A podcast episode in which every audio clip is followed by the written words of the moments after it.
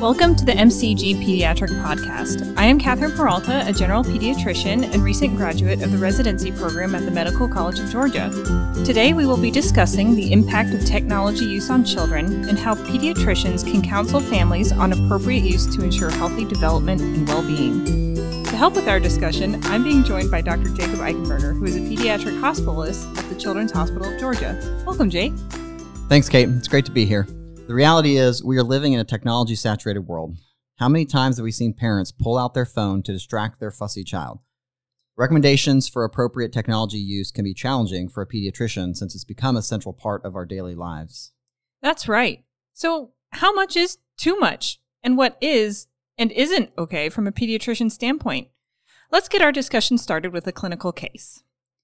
Mikey comes in for his 6-month well visit. Overall, he is growing and meeting his expected developmental milestones. His parents have been letting Mikey watch YouTube videos of nursery rhymes for 45 minutes a day to help build his vocabulary. His mom wants to know if there's anything else they can do to help him with his language development. Great case. First of all, the American Academy of Pediatrics, or AAP as we'll be calling it, discourages any amount of screen time for children under 2 years old. So, based on this information, Mikey is getting more screen time than what's recommended for his age? That's right. But let's be honest, most children are likely being introduced to technology and screen time very early as our society becomes more reliant on smart devices. While many caregivers might use technology as a distraction, other parents like Mikey's mom may feel that technology can contribute to their child's development. Good point. A study by the group Common Sense Media reported that parents of children under age 8 had positive views regarding screen media use, and most of these parents also reported no concerns about the amount of screen time their children had, and about 70% of those parents also felt that media use helped with learning. Perception, however, may not always correlate with evidence-based data. Research suggests that the effectiveness of watching videos as a tool for learning depends on the developmental age of the child. In the case of Mikey, at 6 months of age, there is no evidence that watching videos of nursery rhymes will help accelerate language development. So, Jake, what about the hundreds of apps and videos out there labeled as educational that teach things like words, colors, or numbers? Some of them seem much better than plopping a child in front of non-educational content. That's a good point, Kate, and these can be very attractive to parents. However, studies of children under age 2 have shown that those who are routinely exposed to videos designed to help them build vocabulary showed no difference in language acquisition compared to the children who were not. Interesting. We know that children less than 2 years old have immature attention skills and limited symbolic understanding. Because of this, they have difficulty transferring knowledge from the screen to a three-dimensional experience. And we also know that direct interaction and emotional connections are so important for early childhood development of language, cognition, social skills, and emotion regulation. So technology should be a tool, not a replacement for development. Exactly. This means that parents or caregivers who choose to introduce technology to their children need to be present and engage with the child when they use the technology, watching with them and reteaching the content. So how much is too much screen time? That depends on the age and in the context of appropriate development. We mentioned earlier that any amount or type of screen time for children under 2 years old is discouraged. For preschool-aged children that are 3 to 5 years old, the recommendation is no more than 30 minutes to 1 hour per day of high-quality programming. What about school-aged children? Many school assignments now involve required computer or internet screen time, both at school and at home. Good point, Kate. It's quite normal and expected that media rules will change as the child ages. Middle and high school students even use social media to connect with each other to complete homework and group projects. As a child becomes more invested in technology and uses other types of media, parents should continue to evolve expectations and communicate these with the children. But that still means setting limitations on time and access.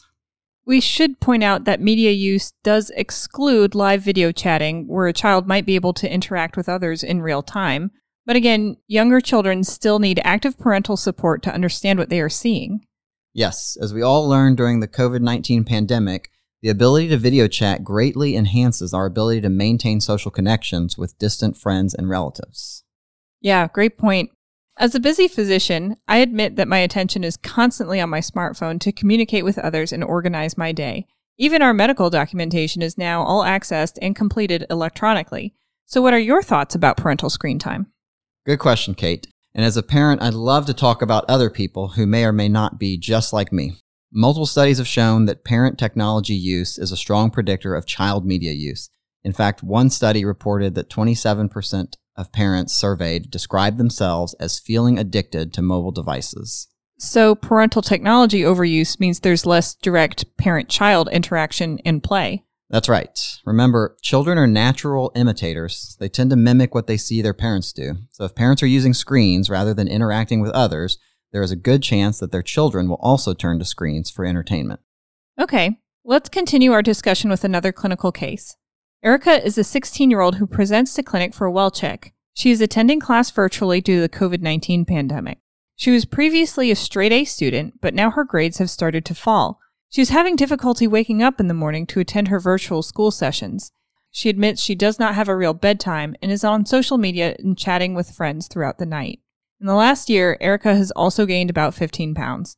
Two common physical health consequences of excess screen time are sleep disturbances and risk of developing obesity, and both conditions lead to a variety of other comorbid conditions. That's right.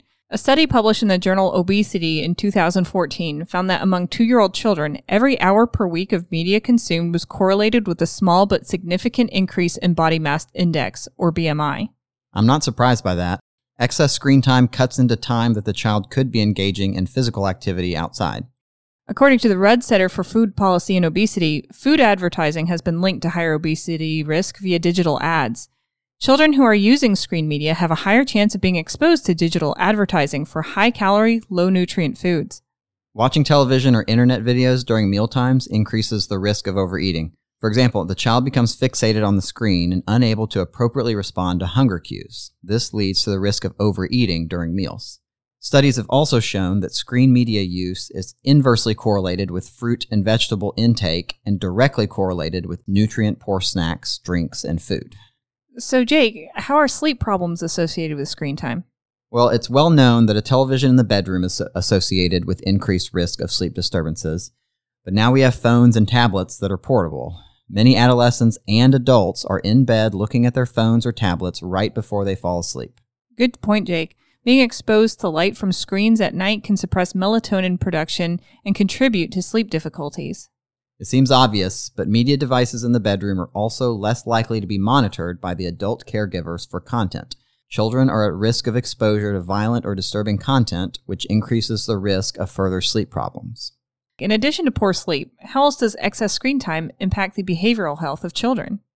As far back as the 1970s, studies have shown that children with increased television watching had increased risk for behavioral problems.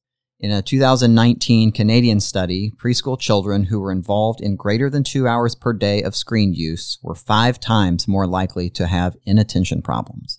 Children might also use screens to alleviate feelings such as boredom, loneliness, and frustration. Research has also shown that excessive media use is correlated with a loss of emotional regulation across all age groups. Yeah, who hasn't witnessed the toddler who throws a tantrum when you take away their tablet, or the sulking teenager without their smartphone? In addition to the behavioral issues, excess screen time has also been associated with mental health effects such as increased anxiety and depression and addiction among older children. And teenagers are at risk for increased social anxiety due to the lack of social interaction as screen media has substituted former peer interaction. You bring up a good point, Kate. There have been multiple studies that have shown that teens who engage heavily in social media are at higher risk for poor body image and have increased risk of disordered eating. And these kids are also more prone to maladaptive online behaviors such as surveillance of others, disclosure of personal information, or posting inappropriate photos online. Let's continue our discussion with another clinical case. Sarah presents for an urgent clinic visit requested by her mother. Sarah has been struggling academically and has become withdrawn. During her individual interview with you, she reports one of her friends spread a rumor about her having sexually transmitted infections. She keeps getting messages that she is disgusting and should kill herself. She's tearful and just wishes everyone would leave her alone. While this is just an example, it is disturbing that cases like this are becoming commonplace. While the rise of social media has been a valuable way of sharing information and connecting people, social media has its dark side with potential exposure to cyberbullying, online harassment, sexting, social isolation, and inappropriate exposure to explicit material. Teenagers are particularly vulnerable as they depend on peer validation for their sense of well-being, and social media opens them up to exponential numbers of potential influences. A survey from Common Sense Media estimated that at least 22% of teenagers log on to social media sites more than 10 times per day, and more than half of adolescents log on to a social media site more than once per day. But those are pre-pandemic statistics.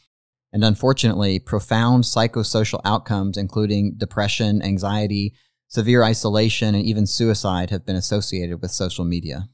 Yeah, there are so many unfortunate stories in the news of adolescents and children committing suicide after cyberbullying. Cyberbullying, or any online harassment, includes a range of harmful words and actions that take place in the digital world. It can be over text, email, online forums, apps, social media platforms like Instagram, or online video games. Children may be victims, bystanders, or even the perpetrator of cyberbullying. A study in 2019 found that 37% of young people between the ages of 12 and 17 have been bullied online. That's over a third of our adolescents. Unlike traditional bullying, cyberbullying is often the outcome of impulse rather than calculation, and it occurs behind a screen. Cyberbullying disproportionately affects girls more than boys, as girls are more likely to be victims and perpetrators of cyberbullying. Teens are less likely to report cyberbullying, as only 1 in 10 teens will tell a trusted adult about cyberbullying. So what can we do as providers to help our families understand the risks? It's a great question. Similar to traditional bullying, cyberbullying has an impact on a child's mental health and well-being. It can lead to anxiety and depression, as we said, sleep disturbances, and can cause academic difficulties. Young people who experience cyberbullying are at a greater risk for both self-harm and suicidal behaviors, and often parents look toward their child's pediatrician for help. It's important for providers to screen for depression, self-harm, or harming others for any child experiencing bullying.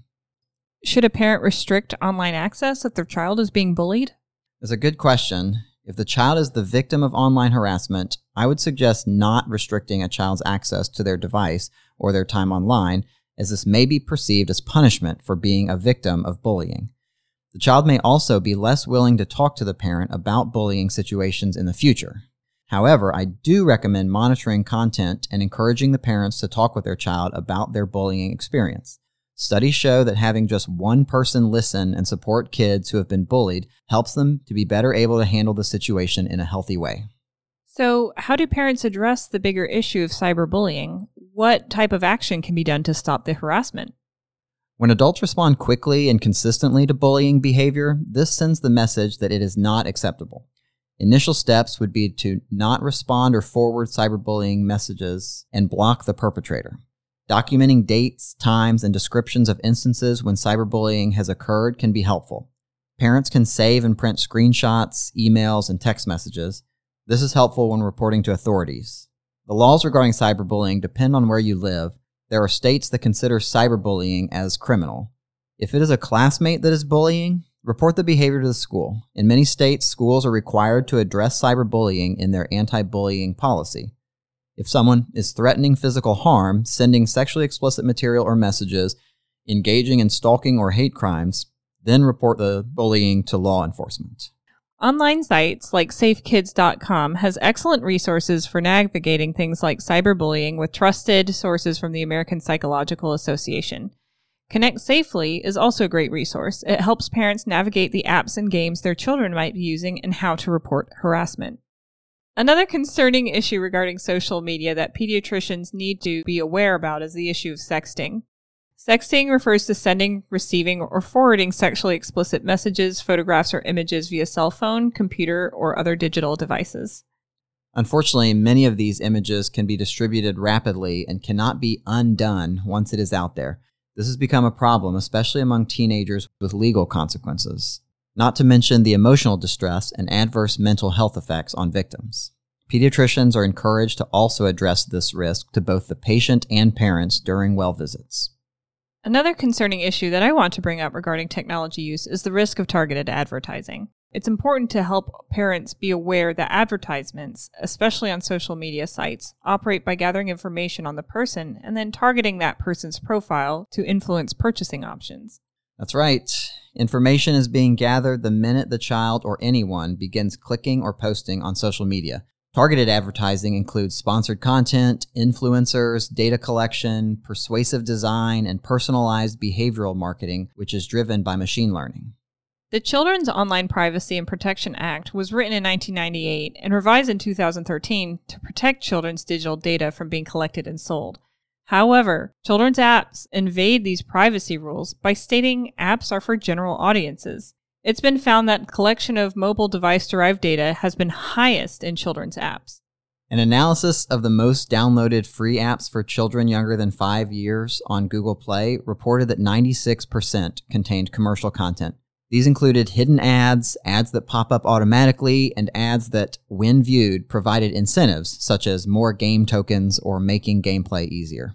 Children don't really understand the concept of digital privacy and are much more likely to enable applications that track location or allow access to digital files such as photos and private messages.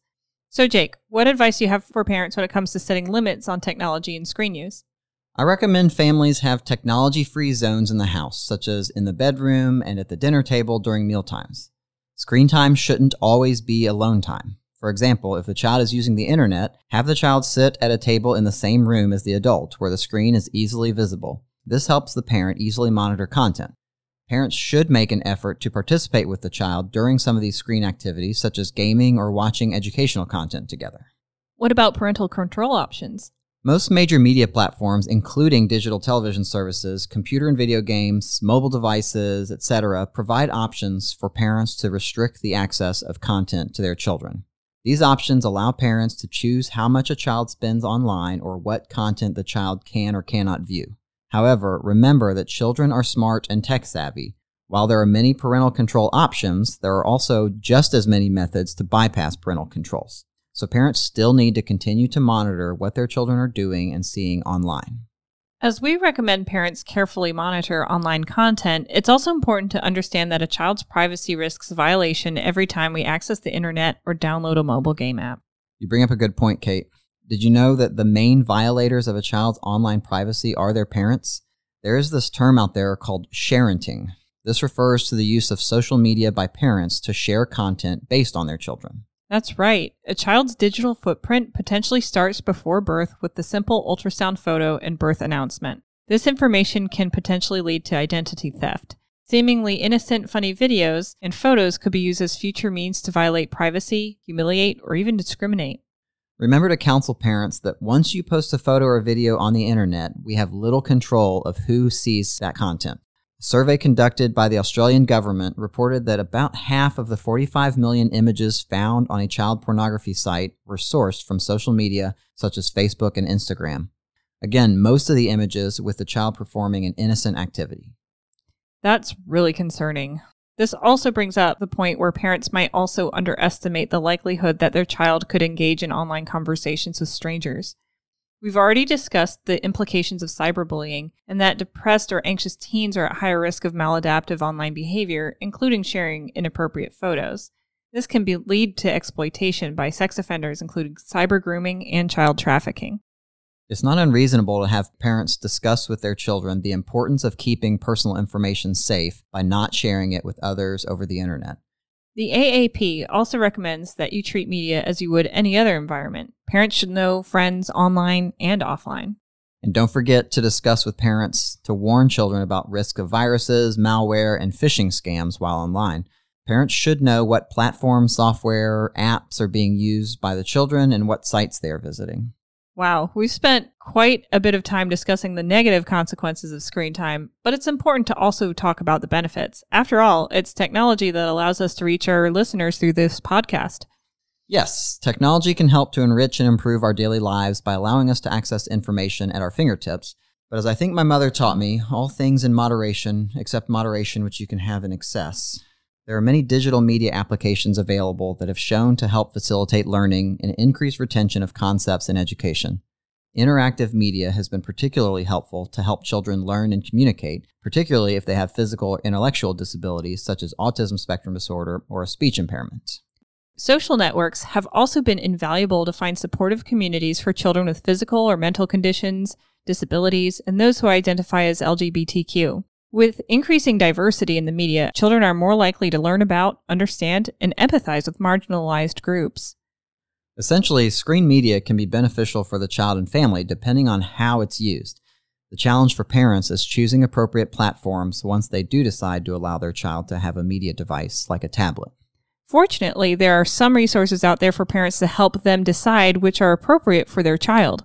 Common Sense Media is an independent nonprofit dedicated to providing trustworthy information and education about media use.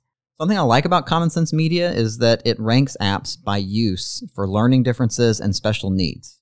The group reviews children's media across multiple platforms, including apps, movies, TV shows, games, and books, and report on age appropriateness, educational value, language, and consumerism. Another great resource that I would recommend to parents is the Joan Ganz Cooney Center, also known as the Sesame Street Workshop. They provide videos for kids and interactive storybooks, which attempt to include children of all kinds. So Jake, how else can pediatricians counsel parents on appropriate technology for their children? As we mentioned earlier, technology use should not exclude, diminish, or interfere with healthy communication, social interactions, play, and other developmentally appropriate activities with others. Also, remember that when choosing an app for kids, it should not be distracting and not be used as a distraction. That's right. A good app that requires kids to actively process and figure things out will have a better lasting impact than simply seeing information play out on screen. Games that focus on a child accomplishing a task, rather than constantly distracting them with sound effects or flashing lights or other bells and whistles, are ideal. A good app will involve others. Apps and games that involve participation from other family members can help children feel connected and increase their engagement with the learning material. Wow, we've really covered a lot of information today, but it's about time to wrap up our episode. Let's take a moment to summarize what we have discussed. Sure, I'll get us started. Pediatricians should facilitate the discussion of digital media use in the home as part of routine health screening at each well visit. This is because excess screen time has implications on physical health, behavioral health, and mental health.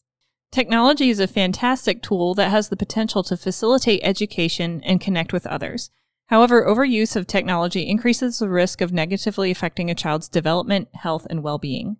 When choosing appropriate technology for children, pediatricians should recommend that technology use be educational, developmentally appropriate, and interactive.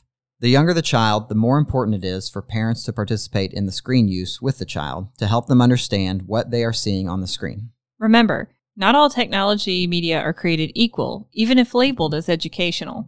Encourage parents to screen and continue to monitor devices, apps, TV shows, YouTube channels, and social media sites before allowing their child to use them.